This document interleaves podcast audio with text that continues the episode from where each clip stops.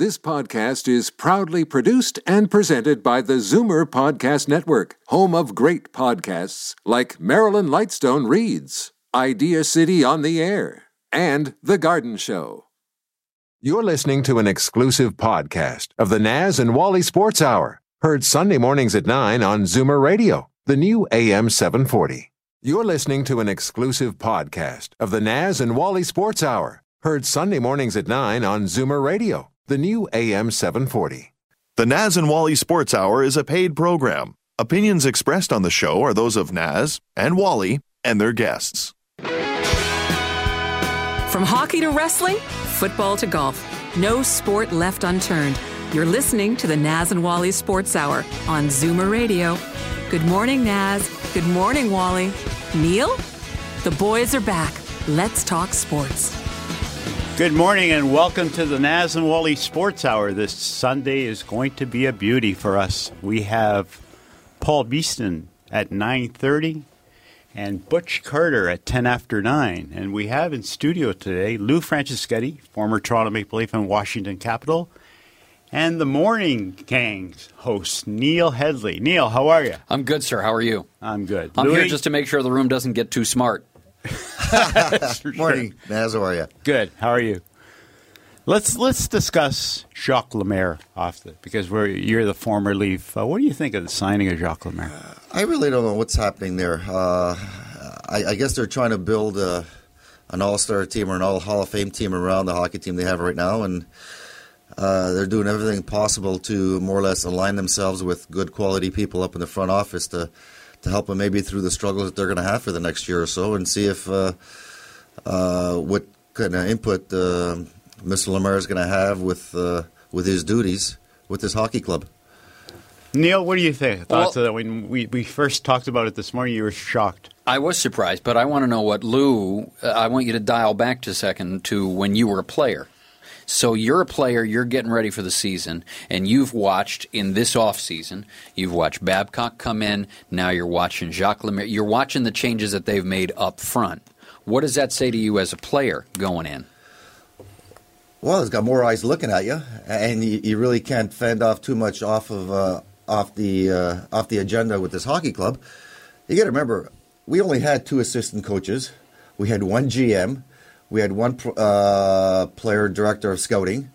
Uh, we never had a CEO. We never had a president, or actually, the titles weren't there. So, I guess we're going into an era right now that more heads in the so-called kitchen is going to make for better food on the, on the table, so to speak.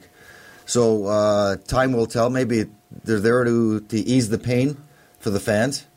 And with, with Jacques uh, overlooking, and maybe even being a part-time scout with games in Montreal and, and him living in Florida during the winter, maybe any insight information that he can give them with, especially with uh, with his experience and and having won two Stanley Cups, and I think ten or eleven as a as a player, will all be uh, a, a positive going down this uh, street that they're doing. Very underrated player. He was a very good player. Now, Lou, you were you played in the 89, 90, and 90, 91 season. And the Jays were a really good team back then. Do you remember that time in, in Toronto when uh, the Jays were that good at that time? I, I do to a certain extent. Uh, again, you're really bringing me out that I, I am a Yankee fan. So yeah, I was going to get to that later, but You can't see the shirt on the radio. but they were teams that that were you could see that they were built for the future. I wasn't here in 92, 93. I remember where I was uh, when Joe Carter hit uh, the dramatic home run that uh, touch 'em all, Joe. Yeah. Uh, you'll never get a better moment than this. I was driving back. I was coaching in uh, Detroit, Michigan, and I was driving from uh, Utica, New York, to Toronto that night. And I really wanted to stay away from downtown, but it, it was a team that you can see was was being built in, in stages and very very shortly. Even though they did have some uh, down years or down uh, periods of time going into the last week of the season, losing the seven in a row to Detroit, I think, uh, and losing the other ones, really close ones. But what do they say? You have to learn how to lose first before you learn how to win. yeah, they did. Yeah. They did a And- lot and right losing now- Uh, this is a mad, crazy city. They want a winner, and when you sell 450,000 tickets after you go on a 10 or 11 game winning streak, now they're being back down to earth. And people on the radio are calling in for John Gibbons' head and and Tulowitzki's head. Uh, I think there's something wrong with these people, and maybe they should just back off the bandwagons and, and see what happens in the next uh, six weeks. Now, uh, Lou, in 92 93, um, the Jays won World Series. And compare those teams to the one now. Uh, I think those teams were more of a team than they are of individuals. You look at back in '92. If it wasn't for Robbie Alomar's home run off of Dennis Eckersley, how far would they have gone? Because that seemed to more or less light light the fire, and nobody could touch him.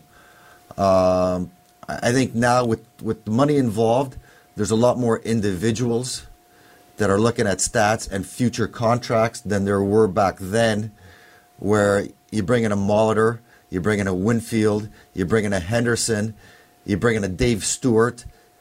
You look at their background, it's all about the team first. It's not about an individual stat or an individual. Right. So, okay, if I if, if I may digress for a second, and I love going back to this with you in particular because you're the guy in the room that's played.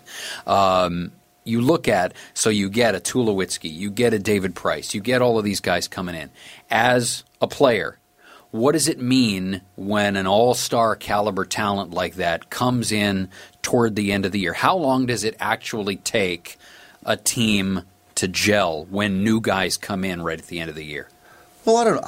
I think as an individual, you get jacked up uh, because it, the organization is telling you guys we're going for this, and that's that's one of the problems that a lot of teams have, uh, and this is one of them that they think they have the talent, but then when things go sour, they more or less back off. They're not all in, and again, I'm bringing back this team right here. Yankees, yeah. Uh, His Yankee shirt, he has to bring it out again. Man. You look in the mid '90s; they were all in almost every single year because they didn't care of, of the penalty they, they took, which was probably a first round pick. They were going after the Giambis. They were going after uh, the Sheffields. They were going after all those players in the uh, in the off season because they knew they were going to get the revenue. They want to show the fans, listen, guys, we want to win it every single year. We're not here to win it every second or third year. They they've told they've be uh, Paul Beeston and and uh, Alex has told everybody we're in it because we know we have a chance this year. The AL East is not as strong as it once was the only team they really have to worry about is the Kansas City Royals. Having said that, I think the two wild cards may be coming out of there. We're going to go for a commercial break, and we'll be right back with Butch Carter. It was a rainy day when Pizzaville asked me to introduce their new fast dial number just for cell phones by singing it. Pound three six three six no. Pound three six three six no. Come on, baby, pound three six three six. Ooh, ooh. Come on, baby, pound three six three six. Huh, that's got a ring to it. Call Pizzaville on your cell phone at pound three six three six. With a True North deck system, you could be sunning, lounging, and relaxing instead of sanding, scraping, and painting. The True North deck system, the deck that's Canadian manufactured for our Canadian climate, comes with a limited lifetime warranty. You get a durable, double sided finished deck system that's easy to install, eco friendly, and virtually maintenance free. Enjoy your summer. Ask about True North deck systems at Lowe's or visit them online at trunorthdeck.com. There's an old saying entrepreneurship doesn't build character, it reveals character. Entrepreneurs learn to trust a person by trusting people. The law firm Rigabon Carly understands this. They know all about entrepreneurs because they work for them every day. They've earned their trust. They know that when it comes to meeting the legal and business needs of entrepreneurs, good enough is not enough. Rigabon Carly, the intelligent choice. Steele's Paint in Woodbridge, an enormous 20,000 square foot superstore that carries nothing but the best. Superior staff, superior advice, superior selection, superior everything. When you have a really tough job to do, they can knock it down to size. They'll show you how to get it done right, and because they only sell the best of everything, you'll get it done to last. That means superior satisfaction. Steele's Paint, 4190 Steeles Avenue West in Woodbridge, the best. At Titanium Logistics, we believe that choosing the right shipping company comes down to two issues price and cost. Most prices are competitive, will likely save you money too, but the cost of choosing the wrong company to service your cross border freight to and from the U.S. and Mexico can be extraordinary. If it's not where it should be, when it should be, that bargain price, worthless. Titanium Logistics. On time, on budget. Call 905 266 3014. Ask for Blair Downey. This is Daryl Sittler for Alta Infiniti in Vaughan. Car buying made simple. That's what Alta Infiniti is all about. No stress, no hassle, no nonsense. Just fun and easy and rewarding experience that will put you behind the wheel of a fabulous new or used Infiniti. Expert sales staff, superior service, and the largest selection in Ontario, and the most competitive pricing anywhere. It's what makes Alta Infiniti the captain's choice. Alta Infiniti, Woodbridge.com, at the corner of Martin Grove and Highway 7, striving to inspire you at every turn. Discover Villanova College, York Region's only independent coeducational Catholic school. We offer small class sizes and a commitment to academic excellence towards properly preparing students for university and lifelong success. If you are a young person or a parent seeking more from today's education, then take a moment to learn more about Villanova College. Find out about our specialized enrichment programs, including STEM and advanced placement. For information regarding admissions or to schedule a personal tour, visit villanova.college.org. They never argue sports, they just explain while they're always correct. The boys are back. The Naz and Wally Sports Hour on Zoomer Radio. Welcome back to the Naz and Wally Sports Hour. Wally is in Wisconsin. Uh, Neil Louis, he's watching the PGA Championship. Wow, what a trip that is! I'll tell you, they, they are killing this golf course. It just goes to show you how how good these guys really are when you give them uh, like great conditions to play this game. There's no wind, nothing is. They they're. And we were talking about it before the show. Jason Day hits a 600 yard par five. He hits a driver wedge, 180 yards. Yeah and sticks it within 10 feet for an eagle. I guess that begs the question are they good or are they just hitting the ball oh, longer? They're good. Butch, how are you? Good. How are you guys doing? Good, good, good.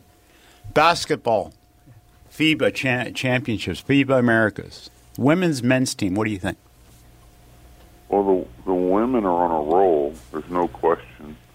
Uh, the men played very well. Couldn't have asked for any more, I don't think, for. Uh, the short period of time they had for practice. I got to see the Brazilian team scrimmage, and I had told people that clearly in my mind they were the best team there, and I believe they proved that out. Veteran players, uh, experience, great ability to shoot the basketball from multiple uh, players. Uh, and I think Jay Triano got everything that you can ask for out of the team that he had. Uh, his guard play was not very good as far as FIBA level basketball. Um, but it was, it, I think it was a very good result for Canada, and um, hopefully it will lead to something better as they go into the Olympics.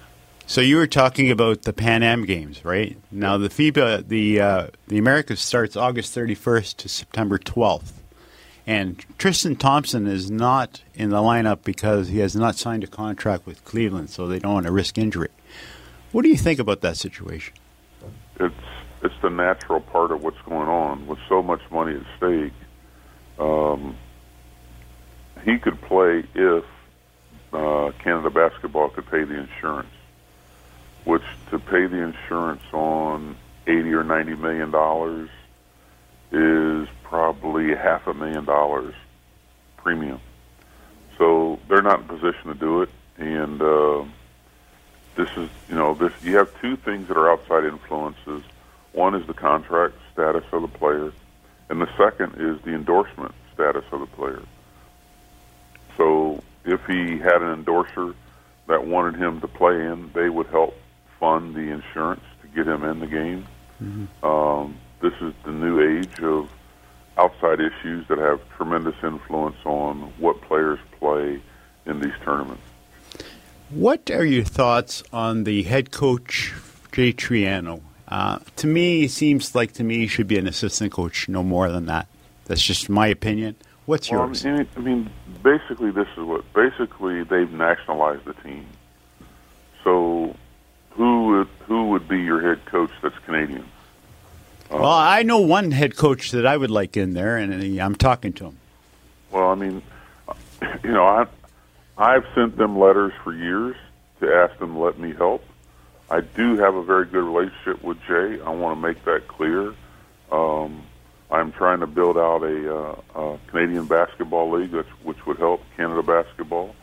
But they made a decision uh, to nationalize their leadership there, uh, and Steve Nash with Jay and a bunch of other people. Um, but Wally, what you have to understand is that basketball in Canada has had a huge disconnect with corporations, and they have been grossly underfunded. I think there's 1.8 billion dollars a year spent in endorsement or sponsorship money in Canada, and outside of the the, the Toronto Raptors, less than one percent goes to basketball. Hmm. Very so there's been a huge disconnect between corporate Canada and uh, basketball, and I think that what Steve's trying to do and Jay and the way they're set up. Um, but I think we are one of the poorest countries in supporting uh, Canada basketball over what the other teams get and and how the other teams are organized. Um, but you know you can't blame them if they're going to nationalize the team. Then they need to get results that work for that decision, and I don't think that we have seen uh, enough time go by to give a fair assessment of that. Do we have an upcoming star coming up at the point guard position for Canada? Uh, there's no there's no star at the point guard position. Um, the best young point guard I've seen is 16 years old. He's in he's in uh, Quebec, um, and in the last year I've been out and seen a lot of players. Um, but he's the most athletic, uh, tallest point guard. He fits into the in the current scenario of what we're seeing in the NBA. Um, but there is no uh, star at, at point guard in, in my mind. Jamal Murray is very good. Uh, he is deficient in two areas. One, um, he has no true crossover dribble, um, and he is ex- more smart than he is athletic. Uh, so he can manage a game, but when he's going to be put up against uh, top flight point guards later, and he needs more athletic ability, and he's young. You know, he's uh, in that 18, 19. He is young, um, but there is no, you know, in my opinion, based off of, you know, second contract, perennial all-star point guard. No, not. I haven't seen one in Canada yet. Hey, Butch, it's Neil. Um, we talk about the funding and all those sorts of things, and, and I think, and you and I have had conversations about this as well outside of this environment where we're talking about fan support and things like that. What is it going to take in Canada to change the support that we give even to, you know, you look south of the border, and NCAA basketball in the United States is a religion, where in Canada, college level basketball, amateur basketball, it's like a ghost town. What do we need to do to change that? Well, we have a European system where there is no uh, athletic scholarships for universities and colleges, so that's not going to change. Um, basically, what we have to do is create a. Canada is the largest country, Neil, uh, that doesn't have a professional basketball league to support Canada basketball. Um, Canadians are structured more to support a professional team than they are at the university level the NCAA's check for their TV contract, I think, was uh, four four four hundred and eighty. The net net was four hundred and eighty million dollars. That was just the basketball contract. Canada funded all of its universities for all of its sports. I think it's seventy-eight million dollars. Wow. Wow, that's, a, that's so incredible. the discrepancy starts there. And you're right. Um, because of scholarship sports, um, universities create these great followings amongst their alum, and other alums write big checks. And as I tell people when I try to introduce them to Canadian Basketball League, in Canada it's upside down. In the U.S., the alumni write their checks for the most part through the athletic department. Massive funding for massive facilities. And in Canada, it's the other way around, where they actually write their checks to the university Uh, it's actually not called a gymnasium or arena. Oh, they're called student activity centers because the students, through their funding, uh, provide the money for the athletic facilities on campus. So it's just it's turned around. Uh, it is what it is. That's why you see the exodus of of all athletes uh, who won a scholarship going to the U.S. Um, because they they know they're going to get better facilities, they're going to get better support in their act, uh, athletic life. Uh, Butch, the women's game has really improved a lot in Canada, and the talent level for Canada is tremendous right now. Um, what? Why is that? Well, the the women uh, focus on skill. So the, the women's game has grown because they're not. They don't have the issue of, uh, you know, they have to be a tremendous athlete. So they're trained on skill, dribbling, shooting, uh, passing the basketball. So, um, you know, we've seen the UConn coach make this comment, and as much as people didn't like it, he was actually telling the truth because the baseline for women's basketball has been around skill building and not jumping. And so it's a it's a it's a prettier game from the standpoint of, you know, uh, see a lot of them able to make shots. Where with the men's game, you see limited people um, who can make shots repeatedly.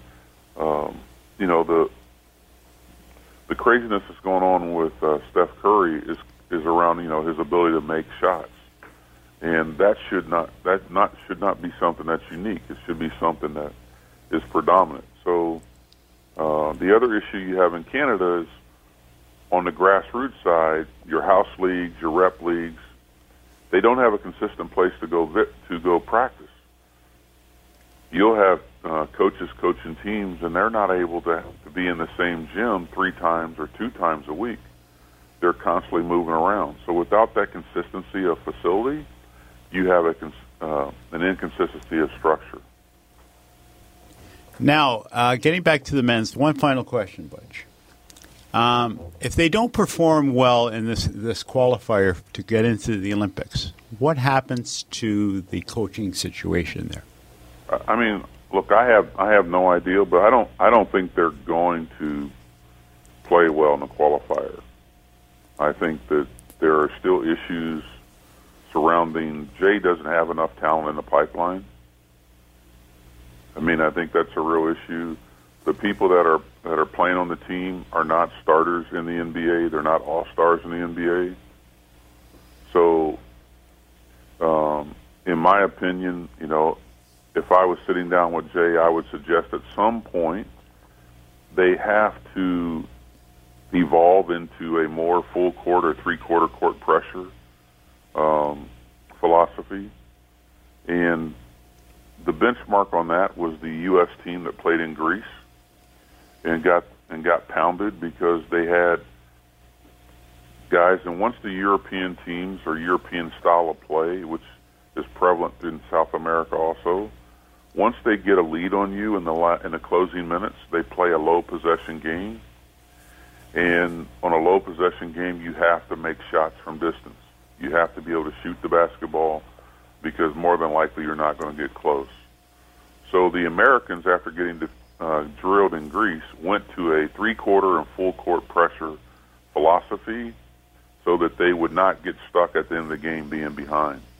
Uh, when they won the 15 Worlds, uh, the American team shot the basketball.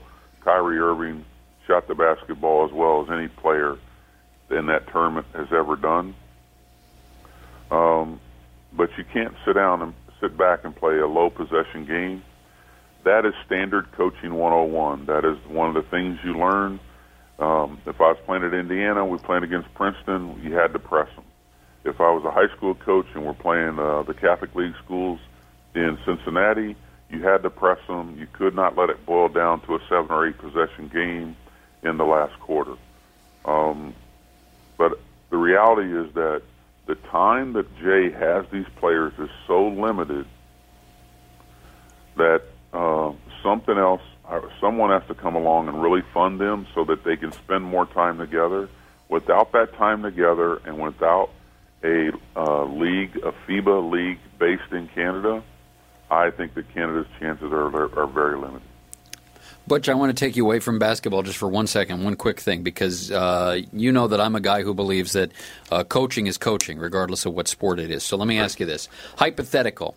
You're John. You're you're uh, you're Gibby right now, and your team has just gone through an 11 game winning streak, and then they've gotten beaten the last two. What's the coach's gig at that point? What do you if you went on an 11 game winning streak and now you've lost two in a row against the team that you're supposed to catch?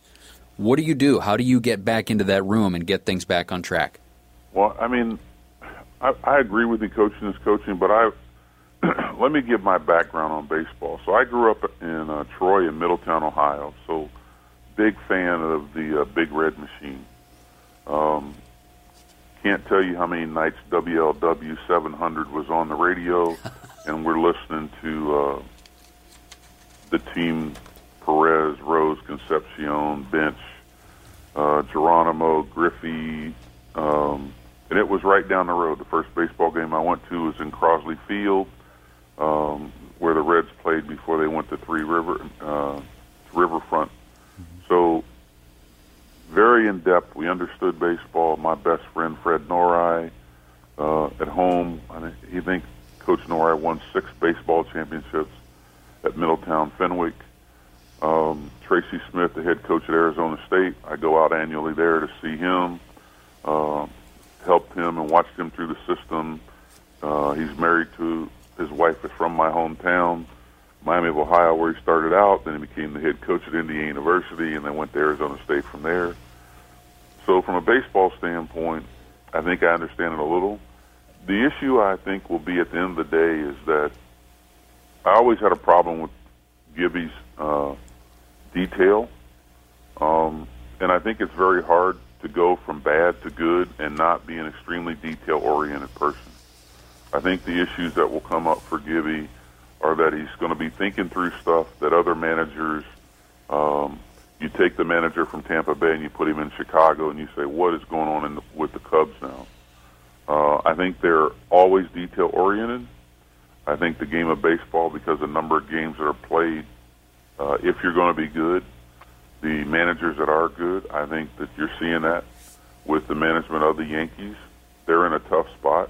Um, but he needs a pitcher to pitch a great game. I think uh, I've been catching heck on Twitter because Again? I totally disagree with putting Sanchez in um, behind Price.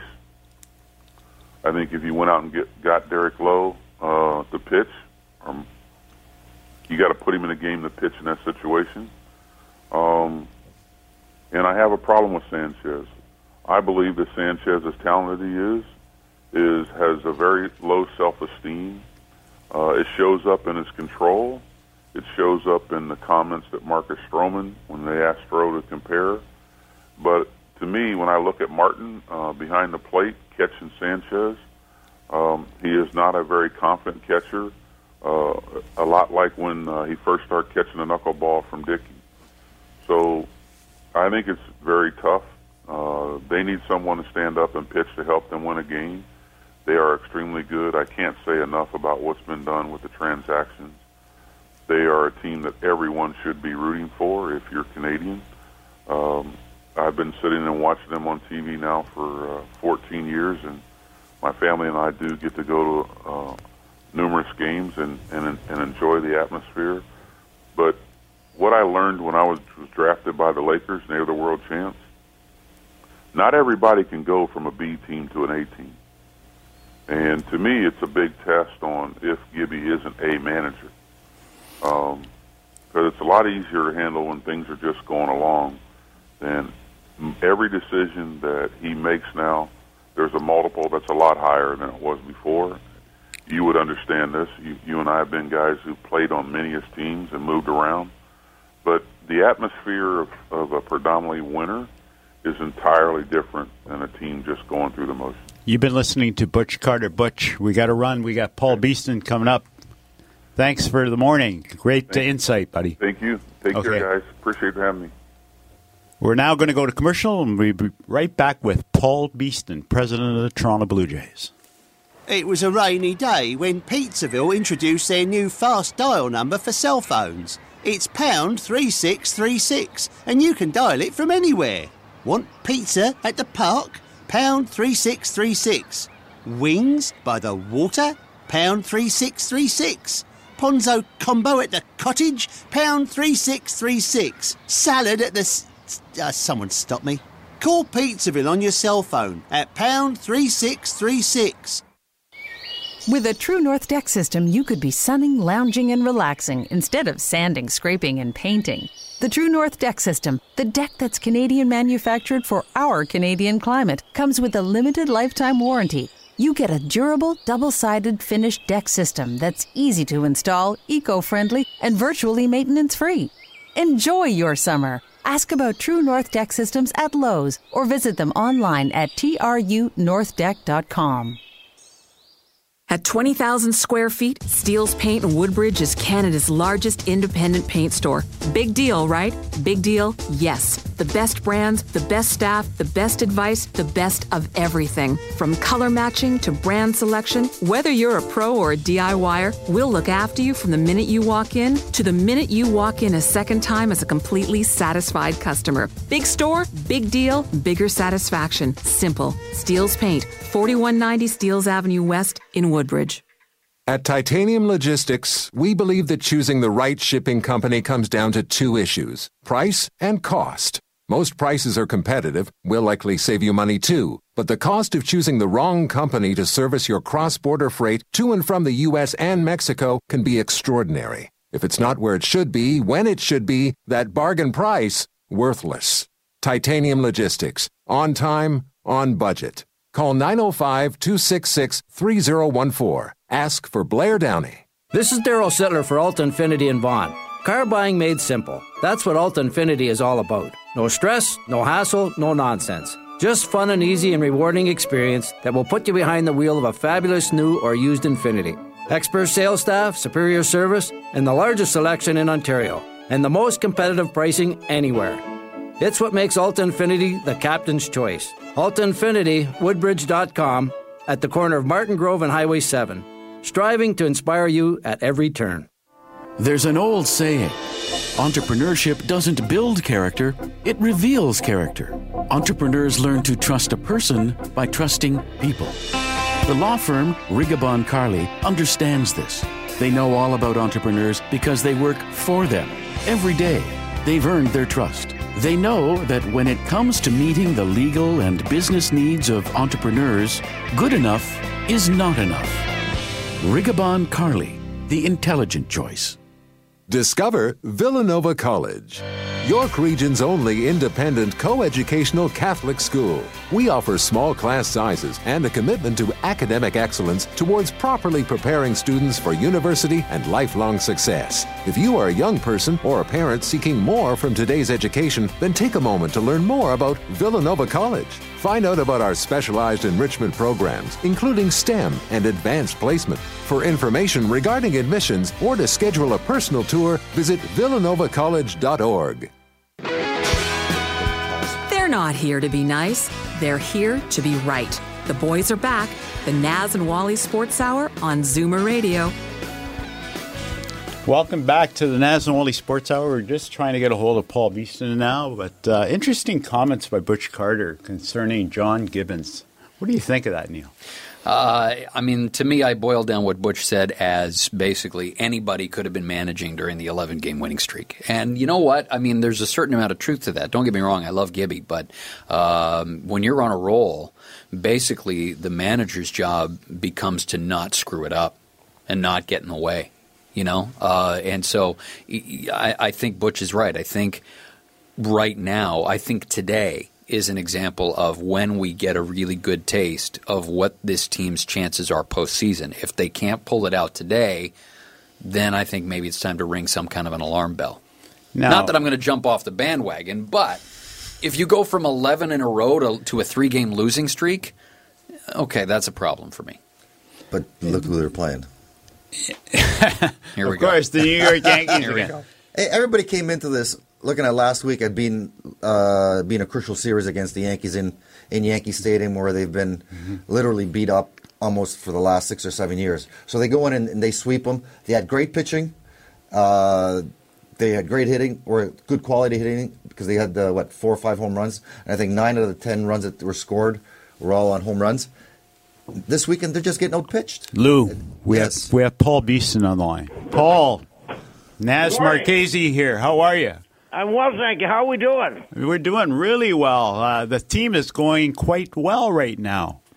Well, we've had a couple rough games. I had an exciting game on Friday night, and um, we're not hitting a little bit right now, but we've had a uh, pretty good run of it, and it's pretty exciting. Now uh, we're we're hoping that you get your third World Series this year, Paul. We're, we're, we're pulling for you. Well, it'd be nice for it'd be nice for the city, the province, and the country, for that matter. I don't think we have to worry about old Paul. Paul Neil Headley over here. Um, question for you: Is Alex Anthopoulos the best general manager in Major League Baseball? Well, I don't know. He's in the conversation. I mean, there's some very good general managers. It's like you talk about baseball players or hockey players or football players or basketball players, business executives. You can talk about all of them. And, uh, you know, there's always a handful of guys that, um, you know, that are, are individuals or women, whoever it may be, that, you know, that they're in a conversation of who is the best. Uh, to be in the conversation, I think, is a, is a remarkable feat in itself. So, um, you know, I think he's got to be one of the one of the best. And um, uh, the best part about him is that he's got a long runway ahead of him because he's only 37 years old. Paul, Paul, I want to play a clip from somebody you know very well. Can you hang on for 30 seconds to listen to this clip? Sure. Thanks, well, Paul. first of all, let me say uh, what a great job I think uh, Paul Beeston has done over the years. Uh, he and Pat Gillick uh, were the architects of the 92-93 uh, World Series wins, and I don't think we should ever forget that. And I think Paul Beeston has uh, let A- Alex Anthopoulos uh, take a lot of the spotlight now, and uh, Paul has been a, a great asset to the city, a great asset to the Blue Jays, and uh, I know this is his last year, and I wish him well. And I tell you, the people of Toronto should never forget the contribution that uh, Paul Beeston made uh, uh, to the Toronto Blue Jay baseball team and baseball overall. There you go. That was a clip from Paul Godfrey last week. What do you think of that, Paul? Well, it's very kind. Um, I have to declare myself as uh, Paul and I are good friends. So, you know, I don't want to think that you know he's just observed it. I've you know I've got a lot of time for Paul, and Paul was one of the people that brought the game here back in 1976. So uh, him to say it, I'm flattered by it. Uh, but you know, it's uh, it's always a team effort. I mean, it's never just one person. And uh, you know, we've had a uh, great organization right from the beginning uh, back in '76, and uh, it's been a slow build in this last little iteration that we're going through. But uh, having said that, it's been an, it's been an exciting time, and you know that week that uh, preceded the July 31st dead, trade deadline, um, I guess it wasn't even a week because uh, Alex really started out with the Tulowitzki deal on the 27th of July. Um, you know, it just never seemed to stop, and uh, he re- reinvigorated um, the, the community, no question about that. Uh, but he reinvigorated the team itself. And I think that can't be lost because I think he sent a message to the players in the clubhouse that um, you know we're all in, and um, let's see what we can do this year. So uh, there's a lot of games to play left. You know, um, it's a uh, you think you say it's a, it's a good team, but you know we've got over 25 percent of the schedule left to complete. So um, you know we've got uh, we've got we've got some fun coming ahead of us in the schedule. You know, we've heard a lot of the sports media here in town, Paul, saying that, uh, for example, when David Price came aboard, uh, there wasn't a sports writer or a sports broadcaster in the city, with the exception possibly of Naz and Wally, who uh, didn't at some point say, you know what, David Price is never going to sign long term with the Toronto Blue Jays. First of all, one, is that anywhere even close to the truth? Is there a chance that David Price would sign long term? And two, how big of a priority do you think that is for the team in the offseason? Well, I think it's got to be a priority. And the answer to it is, is never is a word that I don't think you want to ever use. I mean, uh, Dave, um, Roger Clemens was never going to sign here. We would never get Paul Molitor. We would never do a lot of things. Um, you know, but the fact of the matter is, uh, in a certain set of, set of circumstances, uh, with the right economics, and more important than that, with the willingness of the team to, of the player to come to the city because he thinks he can win, um, there's there's no question in my mind that there's always a possibility. Um, one of the things that you see in mobility of players uh, and the and the retention of them is where they judge whether or not you have an opportunity to win.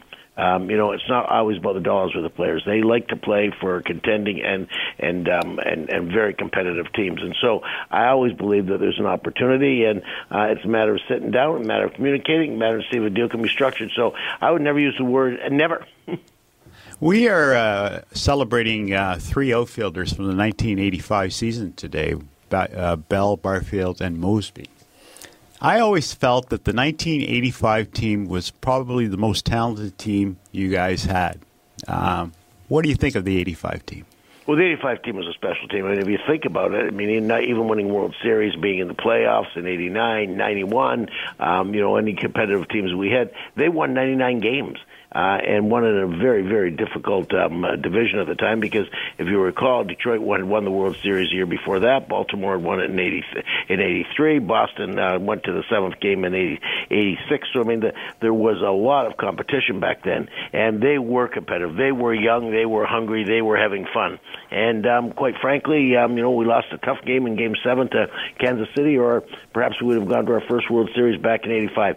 But yes, they were talented. Yes, they were aggressive. Yes, they had fun. And we actually had a dinner last night over at the Radisson Hotel for, I think there was a couple hundred people there. It was sold out immediately, and uh, there was 11 people back from the um, from the uh, uh, 85 team, 11 players. And uh, I'll tell you something. When you look at it, there was a lot of talent there. Uh, but the best part about it was there was a lot of character in that room. I mean, they were they were character ball players. Paul, do you get a sense uh, that Mark Buehrle is coming back to the Toronto Blue Jays next year? Well, I don't think anyone gets a sense. I mean, again, you know, we asked the word about never. You never know whether he's going to come back or not come back, or whether he's going to retire. His contract is clearly up, but um, you know, the way that he's pitching right now, you want to have to say to yourself, why would he retire? Um, here's a, a, a player who's never been on the disabled list. Um, you know, every year pitches at least 200 innings. Uh, every year has got double-digit win figures, and I think that goes for 15 years. Um, and his longevity is uh, is is something that you just don't see in with someone who's a pitcher right now because um, someone eventually goes on the DL or has an off year. Um, he doesn't seem to ever have that. You know, he's throwing the perfect game. He's um, been in a World Series and won that. Um, and uh, if he uh, if he retires, he'll be going out on top. But um, you know, I think only he knows that. And um, if you know Mark, he's a, a tremendous leader. Um, he's a great presence in the clubhouse. Uh, but you know he's great with all of his teammates and everything, and uh, he will determine whether or not he wants to you know carry that on, or alternatively whether he just is going to say, "Look, and I've had my fun. I'm going out on top, and um, you know we're going to um, we're going to enjoy the rest of our life, and we don't know what that's going to bring us." So I don't know, but I, I just don't know what he's going to do. Is Buehrle a guy that you look at? And sorry, I got a quick follow up here. Uh, is he a guy that you would look at maybe as when he decides to hang him up? Is he is he a good candidate to become a pitching coach? Well, he'd be a good candidate to do anything. You know, whether he worked in the minor leagues and worked with kids, whether he was a pitching coach up at the at the major league level, absolutely, one hundred percent. Uh, he's got a way with people. I mean, there's uh, he's got a unique personality that uh, you're all you're always comfortable being around him. Uh, he um, is, tells it the way that it is, but he tells it in a manner that it is. He always says you're back, but you know if you um, screw up in any way, shape, or form, he's prepared to you know um, face you at that point in time. And so you know, I look at it and I say to myself, you know, he could do anything. Paul, um, there's talk that uh, 450,000 tickets have been sold since the Tulowitzki trade. Is that true? It's pretty close. Wow, I don't know the number incredible. is 450 whether it's 350 whether it's 550, but um, the uh, the the um, interest is has picked up remarkably, and um, one of the things that you can um, you can look at when you're looking at very very various businesses, most of it's being purchased online, and so from the point of view of the from point of view of sales, uh, and more importantly than that, you know, people coming and enjoying it. Uh, it's, it's it's it's kind of a special time. I don't know why this just creeped up on us. The other years when we won the World Series, you know, we had been good in '85. We were good in '87. In '89, we're in the playoffs. '90, we're in the playoffs. '91, we're in the playoffs. Or '90, we're '90, we weren't, but '91, we're in the playoffs. And so that just kind of, you know, was waiting, you know, to to happen.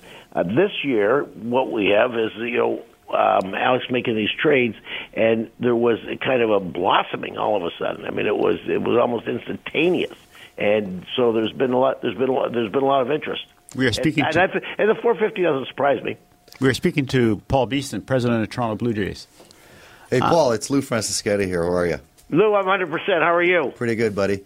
Listen, uh, do you guys got enough bandwagons around uh, the, the, the Rogers Centre Well, there we for the people keep to jump on and off? Well, Lou, we've got we have got an, we have got an opportunity, but we have an obligation to make sure that they don't get off. Okay. As I Listen, say, how- how- you know this, you know this from being from your athletic career. What you're going to have, Lou, is you're going to have people that are, are going to have the team that we're going to go and struggle a little bit. There's just too many games left. There, I think, 40, 44 games left. Paul, I've, I've heard some of that stuff yesterday where a lot of people are calling for Gibby's head and they're also calling for Tulowitzki's head. So Uh, it's it's funny to see it. You get you get 450,000 people that are buying tickets all of a sudden because you're on this roll and you're batting the Yankees for first place. But where were these 450,000 people uh, or ticket uh, holders uh, before this all went went We're on? But happy they have an opinion. yes, that, uh, I guess. happy they have an opinion. Without an opinion, then it really doesn't matter. So they're they're there, and if they can get engaged and they can see the beauty of the game,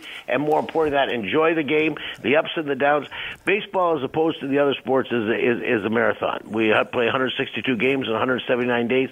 You're going to have your ups and downs, and you know you can play 700, 600 baseball from here on in, and pretty well be sure that you're going to be in the playoffs. Paul, he's a Yankee fan, so we disregard what Louis says. Right? Right, right. Well, we know that. Paul, how can you describe the uh, the so-called atmosphere uh, around the ballpark compared to uh, 92, 93 when you guys went on those two runs? Well, it's, yeah, I'll be very, very, very honest with you. I don't know if it's uh, if it, if it's if it's not better now. I, it- it's certainly a young crowd. If you go here, you don't need a you don't have to hire some surveyor to come in here and say, "Look, what's your age? What do you do?" and all that. It's a very, very young crowd that is enjoying the game. The atmosphere is, in some respects, electric. Uh, when David Price threw his first game on July the first or August the first weekend, um, the holiday, it was it was it was spectacular in here. And then um, Friday night, again, it was spectacular. Yesterday we didn't score any runs in, so you basically have to score. One run won't do it to get the fans into it, but if you do it, and you can feel it outside, you can feel it outside walking around and seeing what people are saying and wearing their wearing their wearing their colors and everything. And it's a fun time to be part of it, you know. And and, and it's come up at the end, and, and for, for from our point of view, uh, we're prepared to take the challenge and see whether or not we can deliver the deliver the goods at the end. Paul, I'd like to do it one more time. Get you in, get you on the air when you win the World Series. That would be love to do- I'd absolutely love it terrific. with you, you can count on me. Okay, thanks, Paul. Have a great morning. You Thanks, too. Paul. Take care. Ciao. Uh, amazing guy, isn't he? He's a treat. He's, Louis, He- did you you expect that response? Did no, you? Hey, hey, listen. You know, he looked great yesterday on TV uh, with no socks on, but that's I guess that's it. It, it, it comes down to you got to put nine guys on the ball field, and they got to play the game. Uh, you pitch the other team, you hit the other team. Um, it's going to be a classic run. We're, we're going to have six weeks of uh, great baseball here. Uh, let's just hope that uh, for for Paul's sake and, and the and the Jays fans here that uh, they don't put too many uh, losing streaks together. Uh, and stay in the hunt right up until that last uh, weekend. Yeah, let's just hope they have two more weeks than the Yankees do. I was at the I was at the game Wednesday night, and the atmosphere. He's right; it's really changed. I, I, I watched a lot of baseball in 92, 93, and it's way different now. Well, way, to me, you watch different. you watch Mark. Buehrle walking off the Thursday afternoon. We went to the game uh, Thursday against Oakland, and uh, Mark Buehrle gets pulled in the eighth inning. They're bringing in Sanchez. Buehrle's walking off toward the dugout, and I'll never forget this. They showed his face up on the screen as he's walking off. I don't know if they showed it on TV or not, but as he was walking away, you know, he was doing his usual heads down, looking back to the dugout, making sure he doesn't step on the line, yada yada. And then all of a sudden, he realized that forty something thousand people were on their feet cheering for him. And there was a moment where, if you saw, I don't know if they showed it on TV, but he looks up and he looks around the crowd, and you could see him say to himself, "Wow."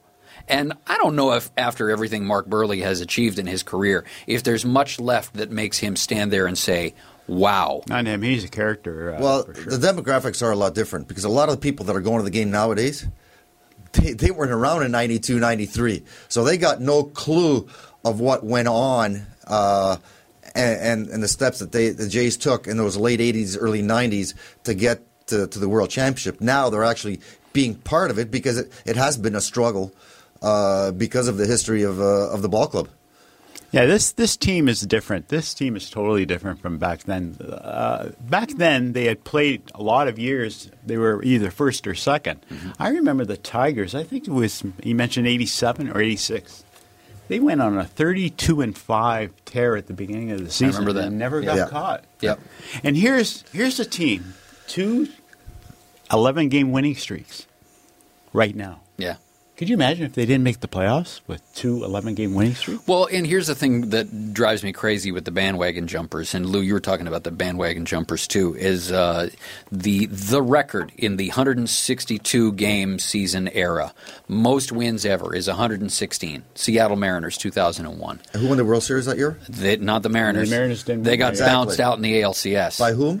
Oh, he's, he's asking oh, the question because he knows. Here we go. I should have seen that coming. Yeah, Yeah, Uh, the but- Mets, I think, well, no. But here's the thing. So even the team that did the best in history in the 162 game era still lost 46 games that year. Like anybody that th- thought at the beginning of the year that the Jays were going to go on a 162 and 0 run don't understand baseball. And anybody who thought they weren't going to lose again for the rest of the season, they don't get the game.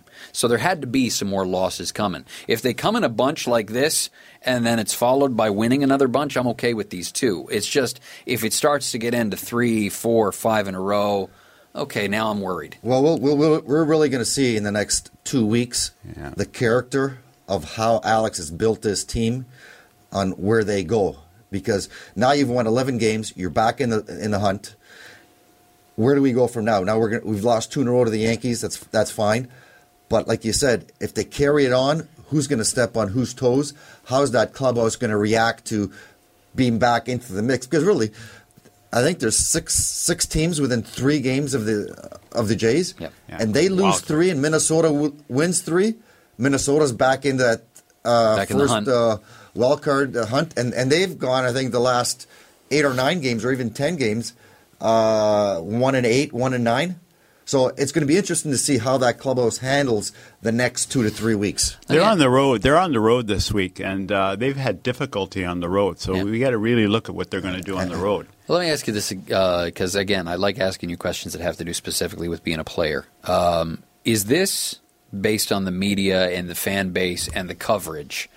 Is this one of the toughest markets to play in? It all depends on how you take it. I came here in '89 knowing that I was coming back to my hometown, and if you decide to to start reading every small little press clippings uh, on how you do and uh, how you handle it, and if you have a bad game, then it's to you're going to take it to the next day. You're, you're not going to you're not to succeed in this. Uh, Larry Murphy was a prime candidate. Uh, he probably I'm not sure whether he read it, but it got to him. he I came to this uh, organization in uh, in July, and more or less, I'm bringing my lunch pail. I go to work every single day. You work hard. You do you do what you ha- whatever you have to do, or you do what what got you there, and let's see how the fans react. And uh, that's the mentality that individuals have to take uh, coming into the city. It's it's a special city to play in because you get scrutinized for every little thing. I'm not sure if it's a baseball town, but it definitely is a hockey town because that's the only place you lose 60 games in hockey and you're still getting 18,000 people coming and there's still scalpers out there looking to scalp tickets at the same value as you were if you were winning 60 games. So it, it just goes to show you that if you bring the right mentality to this or any kind of market.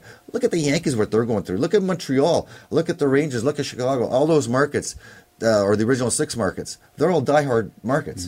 But you have to bring your lunch pail to work every single day like you're working an eight hour day. And if you leave at the end of the day saying, listen, I've given it everything I have, the people can't question your, your integrity or, or your work ethic. Yeah, it's it's very interesting. Hockey definitely is uh, the number one sport in the city, and we, I, and I love baseball. I, I I could watch 162 games of baseball, but hockey is definitely, and I think the pressures are a little different in hockey than they are in baseball. It, it is because it's been, uh, what, 48 years since they won the Stanley Cup? 49. 40, no, 50, 60, yeah, 49. Yeah. Yeah, and they've never even been to the final in that team. And you look at teams like Tampa, Carolina, they've all won. And so And it's hard to win a Stanley Cup with uh, it's that the hardest teams. sport to win a championship. When you go through, what is it, uh, 12 weeks? Mm-hmm. 12 weeks. Tw- 12 weeks of blood and sweat, uh, injuries, cortisone shots, ice packs. Uh, baseball players might play every single day, and football players play once a week. It, this has got to be the most grueling sport uh, to win a championship uh, ever. So Neil, where do you think the Blue Jays go? They're go- I mean, there'll be October baseball in Toronto. There's no, there's no doubt in my mind about that. I, I think you don't. Uh, this weekend worries me in terms of. I realize this weekend that if we just get in on the wild card, that's a problem because I'm I'm seeing now that you know among the other best teams they can grab their best pitcher they can throw him at the Blue Jays and we've got problems on our hands. So a one game series like there would be if we won the wild card, That's not going to do it, I don't think. I think we have to take the division. Can they take the division? I think they can. Uh, and I think if we're going to have any shot at a World Series this year in Toronto, I think it only happens if they win the division. What do you think, Lou? I know I- you're going to say the Yankees. No, but I'm not saying the Yankees. Listen, the Yankees are the Yankees. Uh, they are what they are. They're they're, they're old. Uh, they're breaking down. Uh, other than Tanaka and probably the young kid Severino, their their future uh, is not as uh, as fruitful as the uh, Jays. Well, they, uh, they have some guys in the minors, so they have a couple. They got two kids. Yeah. Aaron Judge, who's, who's supposedly uh, is called the 5:30 man instead of the 7:30 man because he hit bombs in in the pregame warm-up. Uh, and the, the, the first baseman Greg Bird and Severino are, are their top three prospects. Uh, coming up right now, where the Jays have, you know, they have Hutchison, they got uh, Stroman, they got the kid out of Missouri, Morris. So um, it- it's going to be interesting to see the next eight or nine days because they go to Philadelphia, they're going to play Texas in that heat down there. Uh, how are they going to handle that? And, and when they come back and, and see what kind of position they are. Uh, and obviously, you still have two weeks before you can make a uh, a, a waiver deal. Yeah. Uh, to see who uh, Alex brings in. I not I know they're not too happy with Hutchison on the road, so Well, and then Stroman's the big wild card in everything. We- what happens with Stroman? Guys, this show is not long enough. We've run out of time. Thanks, Lou. Thanks, Neil, for coming in. Thanks. Thank Nez. you to Paul Beeston, Butch Carter. See you next week. The Naz and Wally Sports Hour is a paid program. Opinions expressed on the show are those of Naz and Wally and their guests. This podcast is proudly produced and presented by the Zoomer Podcast Network, home of great podcasts like Marilyn Lightstone Reads, Idea City on the Air, and The Garden Show.